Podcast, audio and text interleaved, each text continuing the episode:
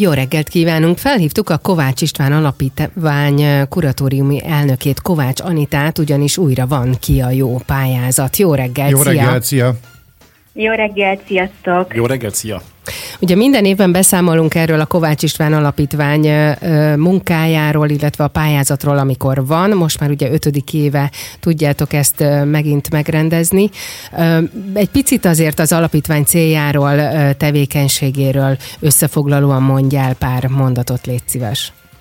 Igen, hát ugye a mi missziónk, mi ezt úgy hívjuk, hogy misszió, a kiemelkedő eredményt elért fiatalok oktatását és a kiváló ifi sportolók támogatását tűztük ki célul. És ez ugye egy ilyen kicsit ilyen átfogó, egy átlagos cél.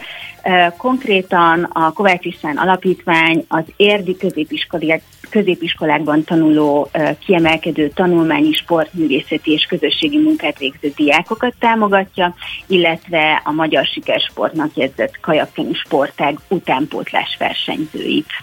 Aha, tehát akkor tanulmányi is, meg sport is támogatás. Abszolút, igen, igen, igen, próbáltunk széles körülön mindenkire gondolni, és hogyha már itt beszélünk ugye a középiskolásokról, akkor ők sem csak tanulmányi, hanem például művészeti vagy közösségi munkát végző diákok is részt vehetnek, pályázhatnak az alapítvány támogatására, úgyhogy tényleg úgy gondolom, hogy mindenkire, mindenkire gondoltunk. És ezt most a diák dönti el, hogy ő jogosult, vagy, vagy inkább a tanár vagy a szülő szokott mm, célozgatni rá, hogy jó lenne a kisfiam, kislányom, hogyha indulna? Igen, mi szoktuk kérni a szülők segítségét is ebben, de alapvetően az iskolák és a tanárok segítségét is ebben.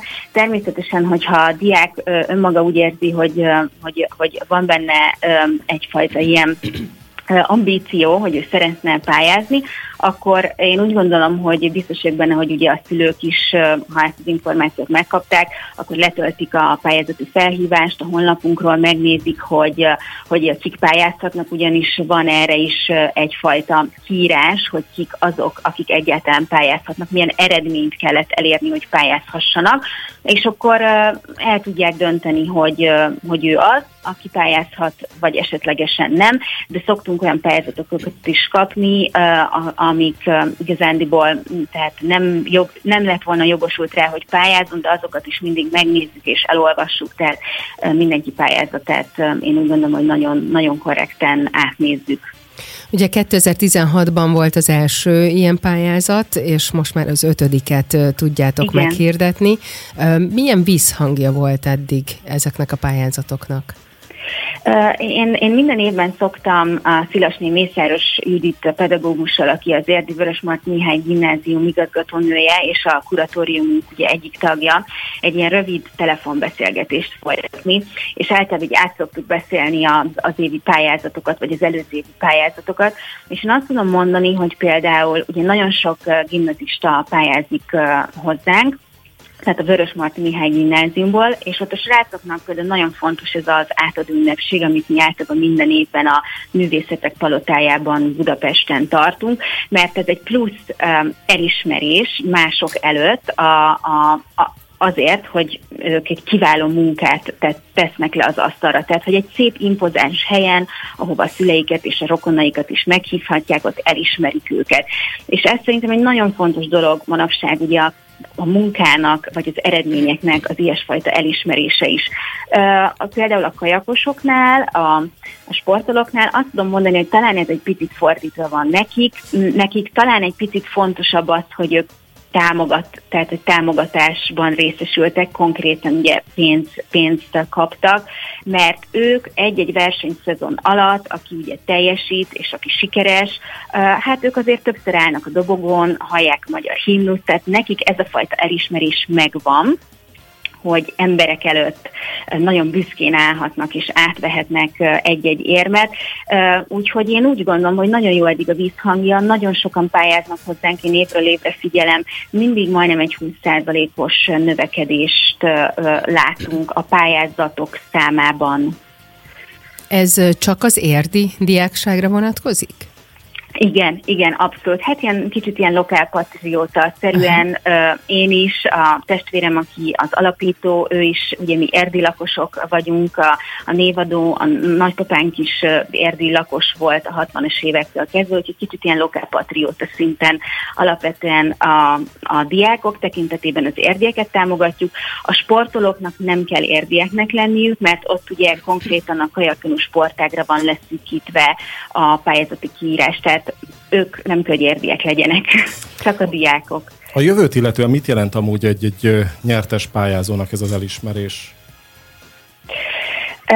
Hát ugye kapnak egy pénzösszeget, mindig le kell írni, hogy, hogy mire kérik ezt a támogatást, mire szeretnének befektetni, mit szeretnének venni rajta, miben, miben kérik a mi segítségünket, hogy ők előbbre jussanak. És ide ugye nagyon sokféle fajta mm, hát indokot szoktak írni a, írni a diákok, és mind általában nagyon, nagyon jó indok szokott lenni.